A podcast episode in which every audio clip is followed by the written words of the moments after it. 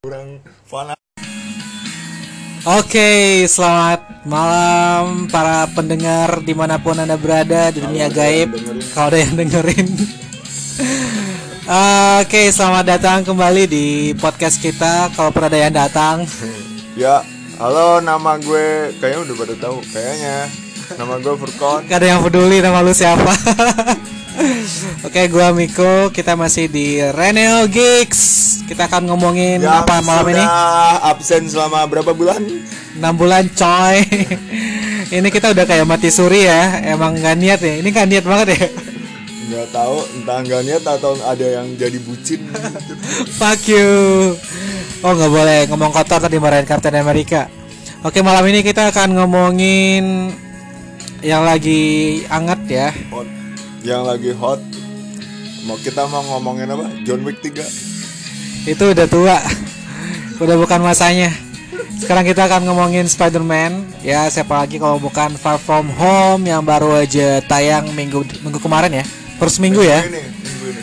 Minggu ini baru tayang. Kita bakal ngomongin tentang film yang teen teenage banget kan itu filmnya. Dan sangat ya nanti nanti kita akan nge-review Nanti kita akan ngebahas uh, semau-maunya aja, seingat-ingatnya aja poin-poinnya karena kita nggak pakai skrip ya. Sangat- Ini ini i- sangat tidak pakai skrip dan pulang habis pulang beli headset tiba-tiba ayo kita bikin itu bikin podcast kayaknya lama udah nggak bikin podcast ya udah akhirnya kita bikin jadi kita ini bukan gimmick ya teman-teman. Kita emang nggak pakai skrip, kita juga semau maunya aja. Ini kalau kalian pengen uh, menghujat silakan. karena kita ngomongin apa pun yang terlintas di pikiran kita aja. Oke, pertama nih yang ya pasti ya yang kita bakal tanyakan kepada ini kita bisa bilang kayak expertnya Marvel lah ya. matamu Jadi kalau kalian para para penganut Marvel baru-baru yang baru tertarik ya silakan lah mau ngomongin dia kasih minta-minta nasihat kira-kira apa tips-tipsnya gitu. enggak bohong Paling nanti bakal di bakal dibacotin kalau lu pengen nge-hype doang tit. Enggak enggak enggak enggak.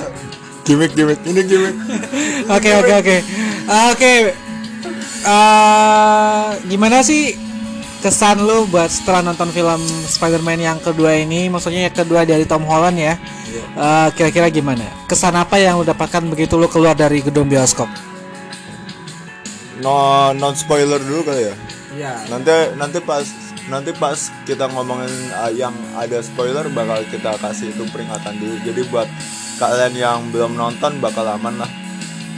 Oke uh, buat gue du- uh, buat gue sendiri film ini tuh sangat menyenangkan.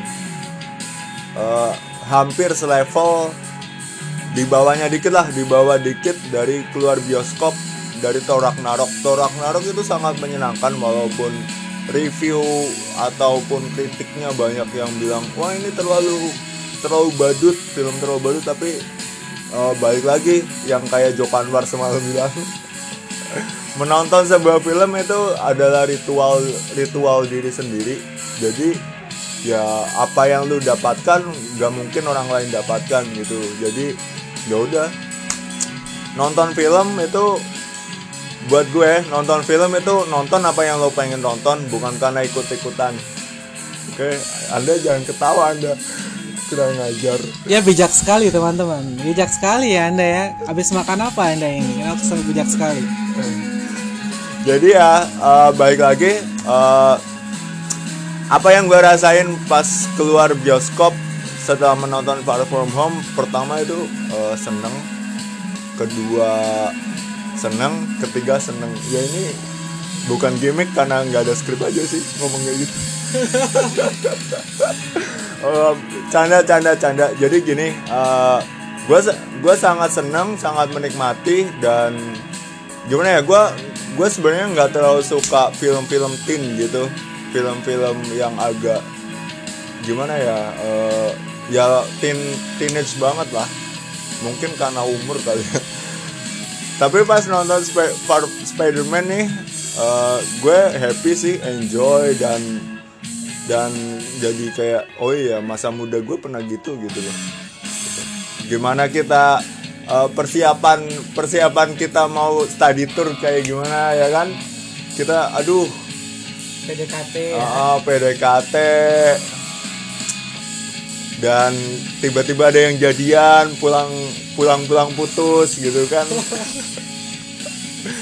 Ya sangat sangat menyenangkan film ini sangat menyenangkan walaupun nanti mungkin eh, kekurangan dan apa-apanya bakal kita bahas di belakang.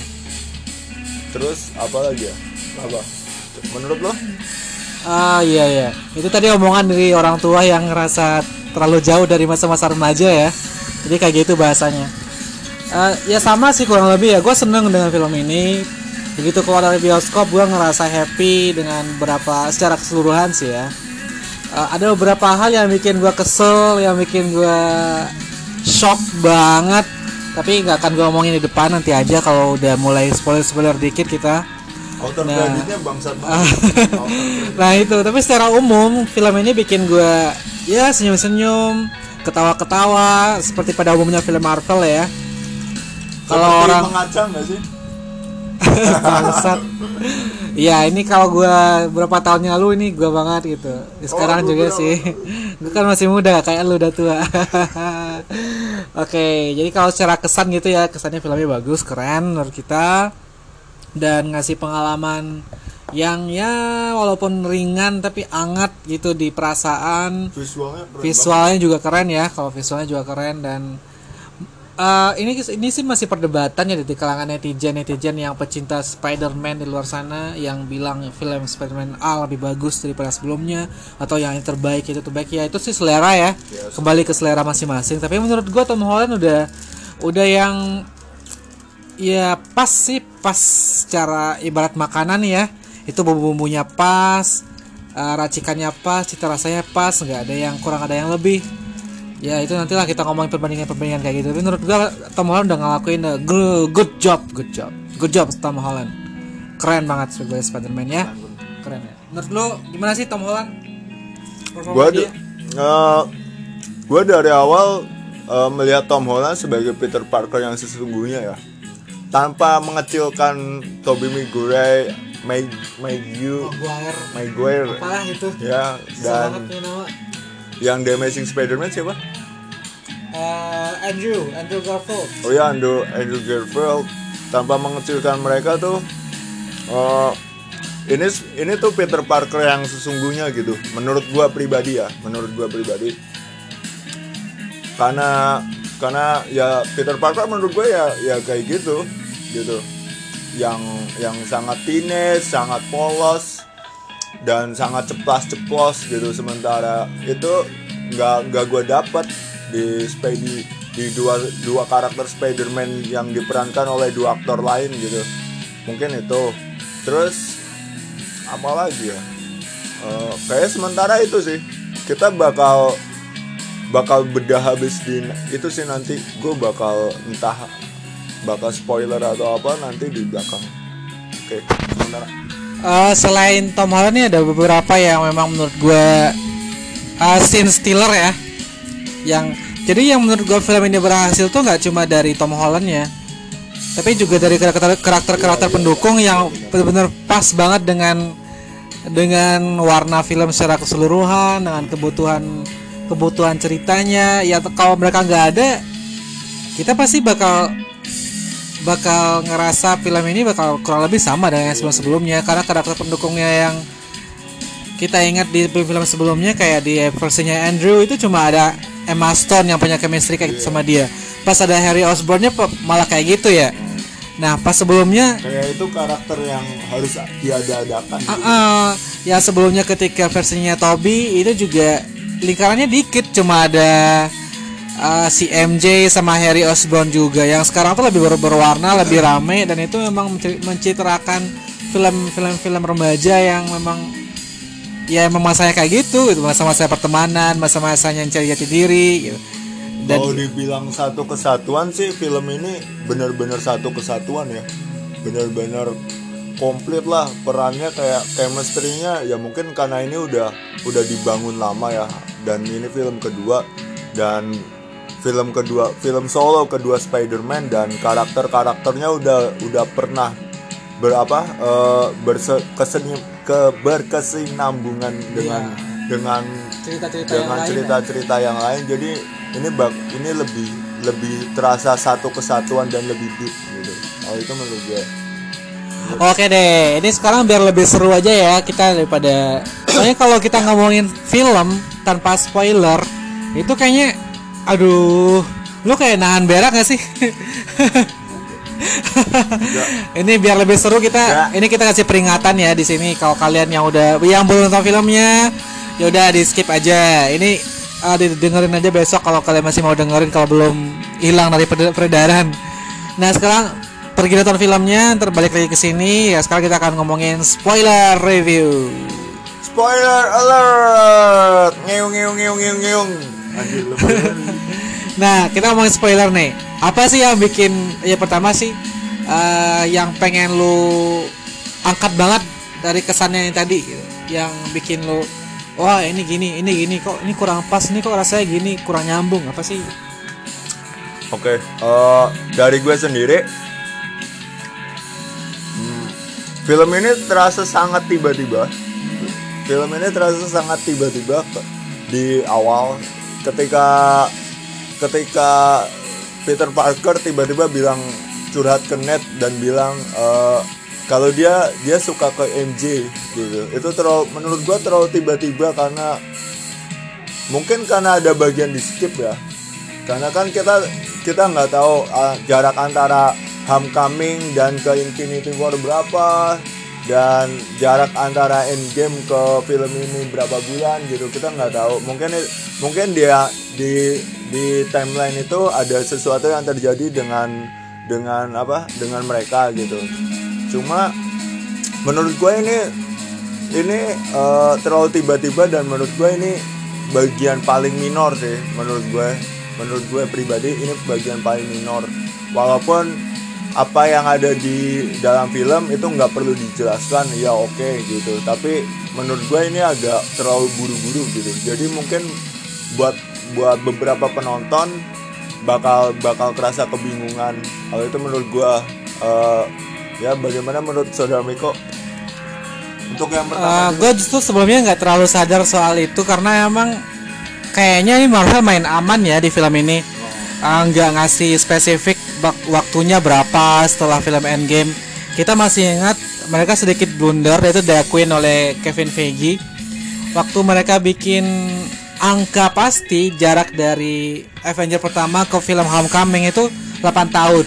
Ternyata tuh kalau kita hitung-hitung secara timeline real life dan di film itu nggak nggak sampai 8 tahun. Ya. nah itu blunder banget di mereka. Nah barangkali menurut gua mereka tuh belajar dari sana dan akhirnya nggak mau bikin angka pasti gitu loh. Ya udah kita cuma dikasih clue kalau kejadiannya ini ya setelah endgame karena situ ada ada sedikit diceritakan soal orang-orang kembali dari dari decimation.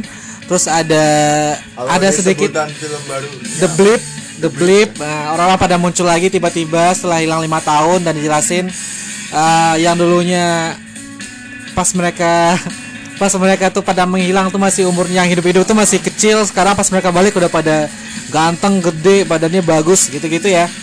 Dan ada yang ada yang kakaknya sekarang lebih muda dari adiknya. Iya. Nah, itu kocak sih, dan. Itu menurut gua tuh penting banget juga dijelasin karena orang-orang sempat bertanya ini bakal dijelasin nggak ya? Kayak gitu. Kan orang-orang pada ada gap lima tahun tuh dari yang masih hidup dan yang lima tahun menghilang. Gitu. itu bagus langkah bagus sih dari Marvel buat menceritakan hal itu. Heeh.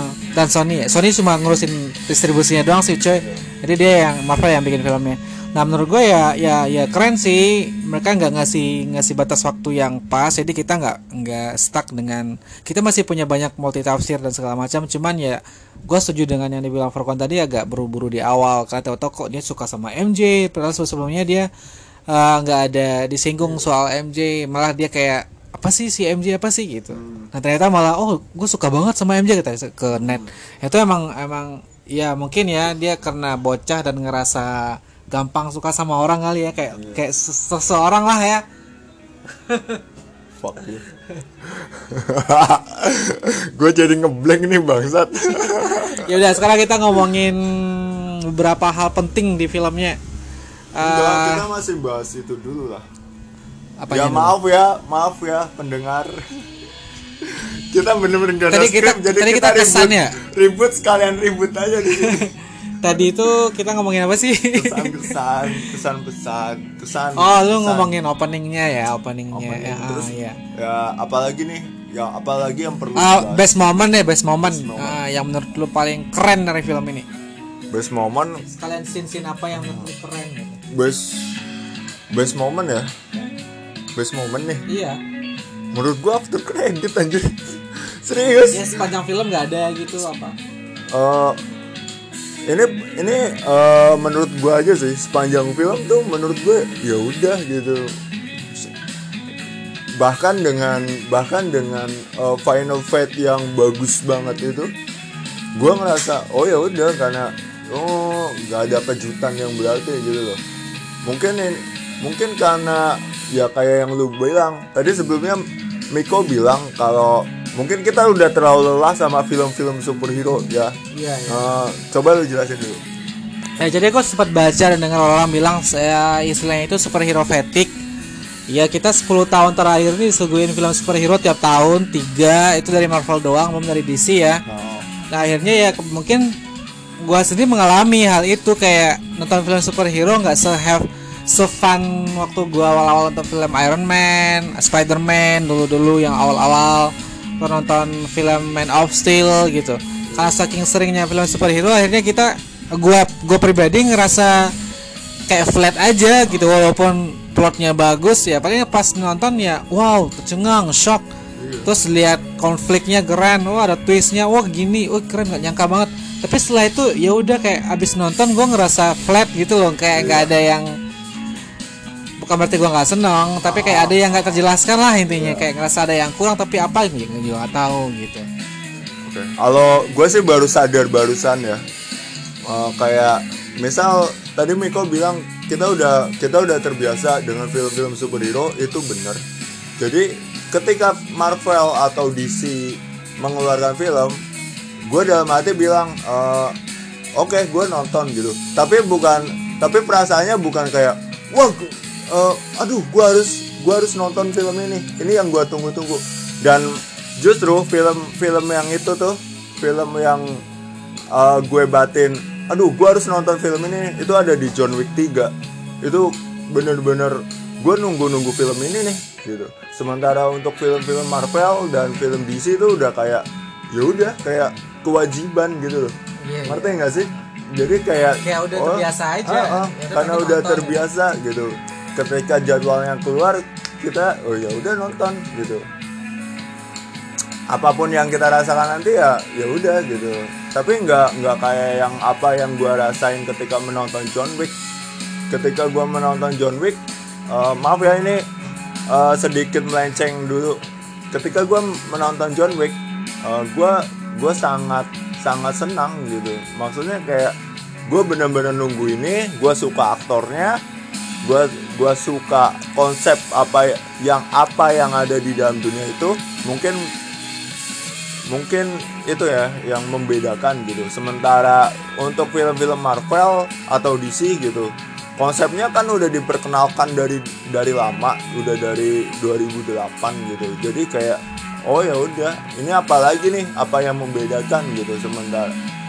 Ketika ketika kita ingin tahu apa yang membedakan film ini dengan film yang lain gua nggak nemu itu di Spider-Man Far From Home. Kalau menurut gue itu kalau menurut lu gimana? Eh kurang lebih sama ya karena fatik kelelahan yang gue bilang tadi hanya kita nonton cuma buat penasaran sih dengan kelanjutannya Iya, Marvel bakal gimana. Cuman bukannya menggebu-gebu kita harus wah ini enggak udah udah udah nggak zamannya udah nggak masanya kecuali ya nanti di fase selanjutnya nanti Marvel pengen bikin yang belum yang benar-benar belum pernah ada sebelumnya. Mungkin kita bakal hype lagi bakal ngerasa oh ini harus banget banget banget ditonton. Kayak Spider-Man ini gue jujur aja nggak nggak punya banyak ekspektasi juga. Gue nggak terlalu nggak terlalu hype lihat trailernya gue juga biasa-biasa aja gitu. Dan ternyata pas kita nonton eh, ya udah kita terhibur kita malah senang. Dan filmnya menurut kita bagus eh, cukup sampai di situ aja. Nggak nggak ada yang rasanya pengalaman yang wah yang apa gitu ya. Iya.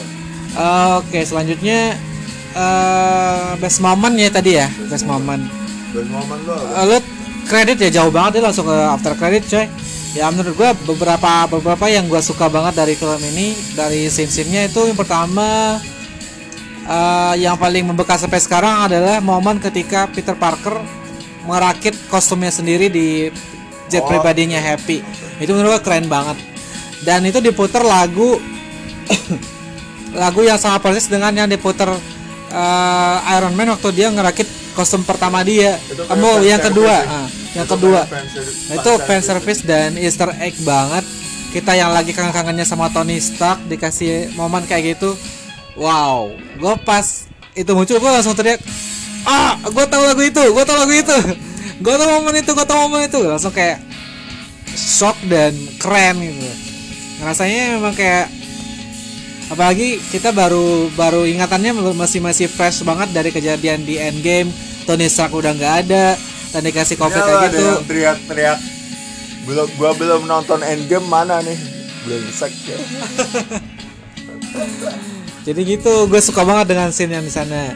Kalau selain oke after credits yang pertama eh bukan yang middle ya middle. Middle credit itu ya bangsat banget. Gua dan yang pasti itu yang wartawannya Daily Bugle. Tapi sekarang udah jadi udah ganti coy jadi .net udah gak koran lagi dia nah itu juga Mengikuti zaman ya. Iya, momennya keren banget dan itu juga plot twist banget. Gua nggak nyangka bakal dimunculin bener-bener. Jonah Jameson. Ah, John, coba siapa namanya? JJ Emerson ya. Ah.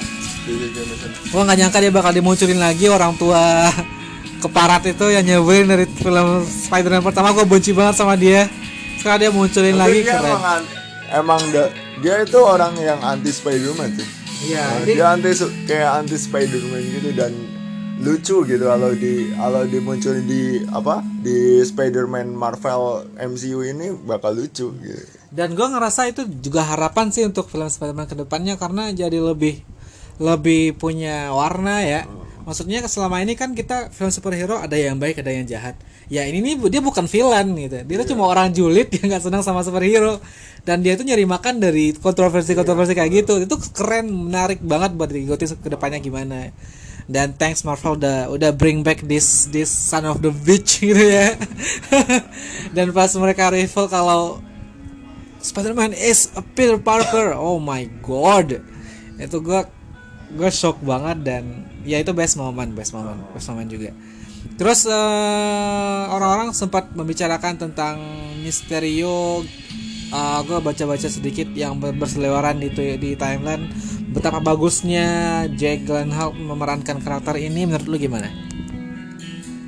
Om menurut gue aktingnya bagus banget sih. Aktingnya bagus untuk untuk orang yang mungkin sebelumnya nggak tahu Misterio itu sukses banget twistnya. Itu sukses banget twistnya gitu.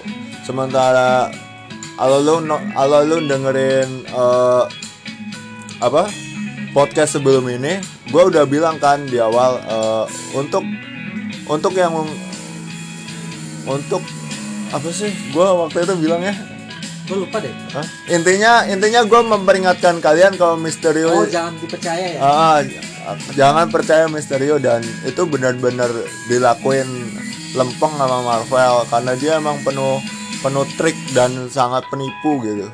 Mungkin yang nggak habis yang eh, yang nggak sesuai dengan perkiraan gue adalah kemampuan dia dengan dengan teknologi dan itu ya ilusinya.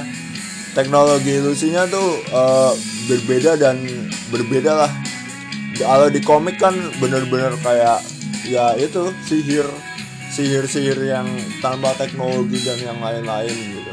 Bener-bener kayak trik sulap dan itu bagus banget sih itu visualnya keren banget sih. Kemarin kemarin eh, gua gua baca-baca beberapa review dan eh, pada bilang kalau yang kalau non, yang nonton pakai 3D atau 4D 4DX pada itu sih pada pada ngerasa pada ngerasa itu pada ngerasa apa? Eh es apa? Esgasm Apa sih? sih? Matanya orgasme. Oh, oh Gua mau iya. memperhalus aja ini. Pak. apa nggak pusing kan nonton di 4DX ya gue pernah sih Gua gua pertama gua dulu eh, Civil War nonton di di 3D dan itu pusing sih. Serius gua mata gua pegel gitu. Gua pakai kacamata tapi ini lebih pegel gitu loh. Ngerti nggak? Kayak tapi gedebok gedebuknya itu bener-bener terasa. Ah, itu dari gue. Hmm, mungkin itu dulu ya. Gua masih coba nginget-nginget lagi. Coba dari Miko. Iya gue gue suka dengan karakter Mysterio ini karena bangsatnya kebangetan sih menurut gue. Di awal dia ke, kelihatan banget. Gue udah diperingatin sama Furkon juga ya kalau Mysterio itu karakternya manipulatif ya. Dan gue udah siap-siap nih. Ini paling dia cuma hoax doang. Ternyata bang bener. Cuman gue nggak nyangka nggak nyangkanya itu level hoax itu se sedahsyat itu gitu loh. Jadi emang sangat memenuhi ekspektasi sih kalau misalnya orang-orang berekspektasi di luar sana kalau misterionya harus harus sangat manipulatif dan dan nyebelin ya itu terpenuhi. Dan dia tuh dan bagus bangetnya itu alurnya dibikin gak cepat kelar gitu lu kayak berlapis-lapis twistnya loh lu dikasih twist ini dikasih twist lagi dan twist lagi dan itu memang keren banget gua pecah banget sih di bagian Tapi itu untuk untuk film dengan durasi 2 jam ini nggak nggak capek ya. Iya, nggak kerasa ya. sih, nggak kerasa. Entah ya, entah karena itu terlalu fun, entah karena kita seneng nontonnya itu kita nggak kerasa, bener-bener enjoy gitu. Nah, gue emang menurut gue ini positifnya film ini sih Iya. kayak balance banget antara story dengan konfliknya dengan alurnya gimana mereka bisa menyeimbangkan antara romansnya remaja yang yang kayak Apa, gitu ya mau- yang bucin gitu ya. dan dengan konfliknya konflik manipulatifnya Misterio yang seperti itu dan kita disuguhi dengan dengan ilusi. Dan kita tuh nonton kita tahu ya kita nonton tuh sesuatu yang bukan bukan real. Tapi di film itu orang juga ditipu dengan sesuatu yang bukan real gitu dengan ilusi dalam ilusi itu keren banget sih dan eksekusi, eksekusinya menurut gua bagus dan pas banget dengan dengan semua semuanya deh Eh, terlepas dari kelelahan-kelelahan dan fatik-fatik yang lainnya secara struktur film ini keren menurut gua gitu. secara secara struktur bagus walaupun walaupun ya menurut gua pribadi twistnya kurang entah ya mungkin twistnya gua lebih suka di film pertama sih Oh iya. ketika ketika ya lu bayangin aja ketika lu lu mau datang ke prom night sama cewek lu dan ternyata ternyata yang bukain yang bu, ternyata musuh lu itu bapak bokapnya cewek lu gitu loh itu fuck banget Calon mertuaku adalah musuh terbesarku. Itu judulnya kayak gitu ya kalau sinetron ya. Oke, selanjutnya kita ngomongin apa lagi nih? Eh, kita ngomongin karakter udah, ah, beberapa udah, eh, villainnya udah, berarti berhasil ya villainnya ya. film menurut gua berhasil Eh, cuma kecewa sih, eh, kenapa dimatikan ya? Apa jangan itu juga ilusi? gue masih berharap itu nggak dia nggak mati sih karena karena kan eh, Marvel dari awal mau bangun Sinister Six dan Sinister Six menurut gue harus ada Mysterio gitu kenapa kenapa eh, kenapa apa namanya eh, di akhir di kredit Peter Parker namanya dibongkar itu karena itu mau mereka tuh mau membangun sesuatu di film ti- ketiga kan. Entah itu di film ketiga atau di film Marvel selanjutnya kita nggak tahu. Dan dengan terbongkarnya dan dengan terbongkarnya Spider-Man ini ada Peter Parker orang-orang yang benci banget sama Peter Parker bakal itu bakal bakal berbondong-bondong untuk bahas dendam dan menurut gue itu bakal jadi premis The Sinister Six nanti Nah, itu emang dibangun dari Homecoming juga udah ya. Ada beberapa yang Kan masih di hidup. Homecoming udah ada itu kan ada Vulture ada. Vulture Vulture terus Shocker terus siapa Scorpion Scorpion di di ending kan ada di kredit. Ya menarik sih ya. Gue berharap sih itu juga tricky doang dia nggak benar-benar mati. Gitu. Soalnya kalau mati kan sayang loh untuk kara- karakter kalau secara secara karakter sebesar Jack Gyllenhaal cuma dibikin satu film doang kan sayang ya. Iya, banget. ya dia harusnya harus dijaga tuh aset banget tuh kita wibunya aja sih aset banget coy dia harus dipertahankan lah kayak siapa ya karakter lain villain di Marvel yang lebih Loki lah ya Loki lah ya Loki. Terus level Loki nggak sih? itu. siapa? Yang di Captain Marvel? Di- Marvel siapa? Yonro Yonro kan nggak dimatiin. Yonro kan nggak dimatiin sama sama itu. Di Captain Marvel. Lo dia nggak mati apa? Enggak nggak mati kan di- dia dikembaliin dibalikin pakai itu pakai pesawat luar angkasa di Captain Marvel. Ntar yang kayak mana sih? Hah? Yang kayak mana sih? Mentornya itu Captain Marvel. Kayaknya dia mati. Ya. endingnya gimana? Gue lupa deh men. Endingnya. Hah? endingnya gue lupa deh. Anjir, ini. Ini ini nggak nggak ada skrip banget ya kelihatan banget ya anjir. Profesional sekali gitu. Endingnya kan endingnya kan habis berantem terus siapa yang musuh Guardian of Galaxy satu? Lupa gue namanya. Oh si siapa sih? gue pada lupa nama-nama orang-orang ya? Ya kita udah tua Ronan banget. Ronan. Ya Ronan Ron habis Ronan balik kan habis Ronan balik terus Captain Marvel balik lagi. Itu kayak gue itu terus nonton ulang deh. Ya udah pokoknya dia nggak dimatiin. Loki ya Loki sekarang kan udah mati kan? Ya Loki udah mati cuman dia bakal ada eh, seriesnya setelah ini ya. Ya gitu Oke, eh, satu karakter tambahan menurut gue yang sangat mencuri perhatian gue adalah Happy Hogan. menurut gua Ah, Happy Hogan. menurut gua MJ Happy Hogan, cuy Ya, dia anjir sih Kita- dia cakep banget sumpah astaga kendalikan, kendalikan, kendalikan hormon lu kendalikan. Happy menurut gue sukses menjadi karakter penyejuk ya, peredam ya, Iya. peredam emosinya anak-anak kayak Peter Parker yang yang dia semakin dewasa penampilan si Iya. Happy.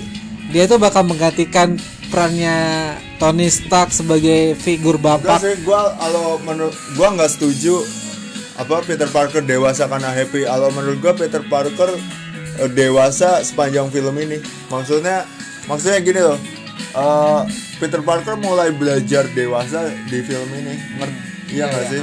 Ya kan? Mulai dia dari dia itu dia yang masih pengen eh, seneng-seneng terus ai- sama sama bibinya. Nah ini juga di skip nih sama Marvel nih. Konflik apa yang terjadi antara Bibi Mai dan Peter Parker? Ya kan? Eh, Kenapa Peter Parker tiba-tiba udah direstuin gitu aja sama Mai? Sama Bibi Mai itu juga ter di skip Tapi ya udahlah ya. Tapi eh, ini nih tapi ini asiknya sih Bibi Mai sangat mendukung Peter untuk jadi superhero itu udah bagus banget. Sementara Peter tuh masih yang pengen main-main ya ya remaja banget lah. Pengen main-main lepas tanggung jawab. Tapi ketika dia dipaksa oleh keadaan untuk untuk tanggung jawab dan menanggung menanggung beban superhero tuh dia makin itu makin dewasa menurut gua apalagi yang habis habis pertama kali dikalahin itu loh habis ketabrak kereta oh iya ya kan itu makin dewasa banget kelihatan banget dia bener-bener tumbuh sih di film ini sih Iya. Kalau menurut gua untuk untuk figur pendamping sih, pendamping yang men- yang lebih dewasa dari dia gitu. Yang menenangkan, happy bagus sih. Apalagi di sekarang dibikin chemistry tadi dengan bibinya Spider. Oh, itu keren keren keren keren. Ya di film terakhir Endgame kita juga lihat gimana dia jadi jadi pas dia ingat gak lo pas dia sama si anak si Morgan Stark? Morgan. Ah, dia menenangkan Morgan Stark sekarang dia menenangkan Peter Parker. Ini lama-lama dia bakal jadi jadi ayah bagi orang-orang di MCU gitu loh. Bagi mereka-mereka yang masih butuh dampingan secara psikologis gitu ya.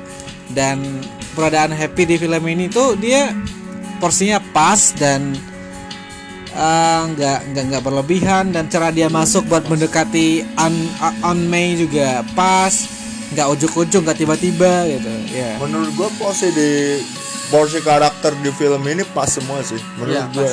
Menurut gua Pas. Mungkin nggak lebih sih, tapi ada mungkin yang kurang ya, yang kurang terekspos. siapa Gue agak curiga dengan keberadaan Flash Thompson gitu, dia kayak punya punya Emang dia punya ini ya? Gue gue gak ngerti soal dunia Spider-Man sih jujur aja di komik ya maksudnya. dia emang per- memang bakal jadi musuhnya Spider-Man apa gimana sih? Enggak, dia kayak sidekick aja sih Tapi Saya- dia baik apa apa Apa? ada potensinya di antagonis? agen kan nggak nggak kenal baik atau jahat Bukan si Flash Thompson itu loh. Hah? Flash Thompson. iya Flash Thompson di komik kan diceritain jadi agen of Venom Oh gitu. Dan ya namanya agen kan nggak kenal baik atau jahat gitu Oke, ini mau ngomongin apa lagi nih? Kita udah ngomong 35 menit, coy. Prediksi ke depannya ya? Oh iya benar. Eh, ini kan kita belum tahu nih setelah ini karena Spider-Man Far From Home ini adalah penutupan dari fase keempat eh ketiganya Marvel Cinematic Universe. Kita nggak tahu ke depannya bakal gimana. Nah prediksi lu gimana ke depannya? prediksi apa dulu? MCU, MCU secara atau keseluruhan dengan Spider-Man. kalau untuk MCU kese- secara keseluruhan gua nunggu sih. Gua masih gua masih nunggu tapi kayak yang udah tadi kita bilang udah nggak kita udah kayak ya udah itu kewajiban kita gitu loh untuk terus mengikuti gitu. Tapi udah nggak yang eh, wah gue nunggu nunggu banget nih udah nggak udah nggak kayak gitu. Entah ya nanti karena minggu depan bakal ada pengumuman penting di Comic Con. Jadi kita tunggu aja. Mungkin mungkin hari ini gua ngomong kayak gini dengan kalem tapi mungkin seminggu lagi gua bakal Excited ya? sangat excited dan sangat bawel di Twitter atau sangat menghujat di Twitter. Mungkin. Kita lihat aja nanti. Eh, untuk Spider-Man sendiri film ketiga gua pengen lebih banyak ngeliat Zendaya Bang Sul. Tapi emang Zendaya cantik banget sih di film ini. Chemistry dia sama sama Peter Parker juga, aduh, gemes. Lo tau gak sih kemarin Zendaya pas primer kan banyak yang aduh ini kenapa Zendaya kurus banget atau atau eh kenapa sih MJ harus hitam gitu gue pengen gue tendangin itu orang-orang anjing astaga fuck kurang apa ya kurang apa sih Zendaya anjir coba jelasin kurang apa Gua nggak nemu kurangnya sih dia perfect sih menurut gua di situ. Ya karena ya ya chemistry bagus banget antara dia dengan Ya di film pertama kan dia cuma kayak numpang doang yang nggak jelas ya. Di film kedua ini udah udah dia explore lebih jauh karakternya tapi, dia. tapi kalau film pertama gue pembelaan aja sih ini di film pertama sih menurut gue porsinya pas karena karena karena porsi karena porsi utama kan list Ya. list apa eh, list sama sama Peter Parker kan sama Peter kan itu konflik pertamanya jadi kalau misal MJ waktu itu udah diperkenalkan mungkin bakal bakal hancur Iya benar. mungkin Makanya cuma kayak disempil-sempilin doang ya. Tapi ternyata dia juga punya peran penting sebenarnya dari awal. Orang dia bilangnya sudah ya itu pintarnya dia sih dia karakternya pintar banget bisa bisa mengungkap identitas Peter Parker yang sesungguhnya itu keren. Oke, kita udah ngomong 38 menit. Apakah harus kita akhiri sekarang? Wah. Ya terserah. Lu Kalau ada mau mau yang diomongkan lagi? eh apa ya? Mau Rating deh. rating. Nah, Gua gua orang yang sangat tidak suka dengan re- meratingkan sesuatu. Ya. oh. Saya sudah tumbuh menjadi orang yang seperti itu. Jadi gimana ya? Gini deh, gini. Ini ngambil contoh aja maaf OT ya. gue kemarin abis abis ngeliat itu kan uh, Apocalypse tuh. Nah, Lu inget kan filmnya Mel Gibson yang tentang suku Maya itu? Oke. Apocalypse tuh judulnya. Gue habis ngeliat itu, maksudnya nggak nonton filmnya ya, tapi itu fil- salah satu film film terbaik yang pernah gue tonton menurut gue, menurut gue pribadi. Terus gue ngeliat iseng dong, pengen lihat nih eh, ratingnya ratingnya berapa di Rotten Tomatoes cuma dapat 66% anjir. Dan gue kayak ah, serius nih film sebagus ini gitu. Tapi ya balik lagi eh, film itu kayak ritual pribadi dan ya namanya ritual kan kita nggak tahu apa yang apa yang bakal kita dapat dari dari sebuah ritual itu gitu. Entah itu kebaikan entah itu keburukan atau apa. Dan itu ya konsumsi pribadi aja gitu. Jadi menurut gue ya menurut gue pribadi eh, ketika lo mau nonton film tonton tonton. Ya tonton aja gitu. Nggak usah mikir rating nggak usah mikirin komentar orang karena apa yang lo rasakan? Belum tentu orang lain rasakan gitu. Apa yang lo dapat dari bangsat gue jadi blank nih. Apa Jadi- yang di film? Apa yang lo rasakan? Belum tentu orang lain rasakan gitu. Jadi lo mau nonton nonton aja gitu. Dan ya ya udah nonton film tuh jangan merugikan diri sendiri lah. Kalau lo misal cuma ikut ikutan nonton buat apa gitu ya oke lo bisa belajar belajar maksudnya eh, belajar suka dari dari misal lo pengen suka MCU gitu ya gua apresiasi. Tapi ketika lo cuma ikut ikutan mau nonton buat apa? Buang-buang waktu gitu. Kayak misal kayak misal kita nggak suka duren dan pengen nyoba suka gitu ya. Yang ya rugi lu kan yang muntah lu yang mual-mual lu gitu. Karena nggak semua hal bisa kita suka gitu. Hal itu pesan gua aja. Jadi fuck you rating. Luar biasa luar biasa. Teman gue semakin semakin hari semakin bijak sekali.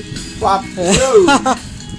Fuck you. Ya, lu udah denger ya lu udah denger dari dia. Kalau lu pengen nonton nonton aja. Nggak usah mikirin rating tapi kalaupun masih ada yang percaya dengan rating di luar sana gue kasih rating deh 8 dari 10 ya menurut gue sih segitu jadi kalau lu pengen nonton ya silahkan nonton aja selagi filmnya masih tayang dan kalau lu nggak suka superhero ya jangan dipaksain nonton juga biar kelihatan keren di mata orang-orang itu itu nggak banget sih ada Jadi- salahnya jadi beda kan Iya nggak ada salahnya Nggak juga. ada. Tapi nggak ada salahnya juga dengan lu beda lu nggak usah sok-sok ngerasa bagus gitu. Iya. Ah, Oke lah, yang hidup nih yang simpel-simpel aja, yang happy-happy aja. Oke ya, dari kita sekian dulu malam ini kita udah ngomongin Ah, banyak. Kalau mau diskusi silakan nanti nanti bakal di, ada diskusi di mungkin ya di instastory lu aja diskusi. Tapi kayaknya lu nggak nggak nggak bakal ada yang diskusi juga, ada yang denger jadi ya udah. Enggak, maksudnya gini loh, diskusi eh, siapa siapa pasangan favorit gitu. antara Toby dan siapa sih? Lupa gue yang jadi MJ. Kristen Dance. An- Toby dan Kristen, terus Andrew dan Ah, Siapa? Emma, Emma Stone, Emma Stone atau Tom Holland, dan Tom Zendaya. atau Tom dan Zendaya. Eh, nanti mungkin ada diskusi itu kalau nggak males. yang sering bikin story sih yang soal-soal begituan voting-voting itu ya teman gue ini. Jadi lu follow aja ntar, Apaan, anjir? ntar, ntar lu follow aja IG-nya apa IG lu apa? Kapan anjir? IG lu apa? Mekom. Bukan itu bu. Yaudah ya, yaudah, yaudah ya. Kita sudahi perbincangan yang tidak berfaedah ini. Kalau kalian suka terima kasih. Kalau kalian sakit kuping ya resiko sendiri. Oke, selamat malam dari kami Reneo Geeks. Sampai jumpa di podcast selanjutnya yang tak kapan akan terjadi. Good night. Ah, bye bye. Bye.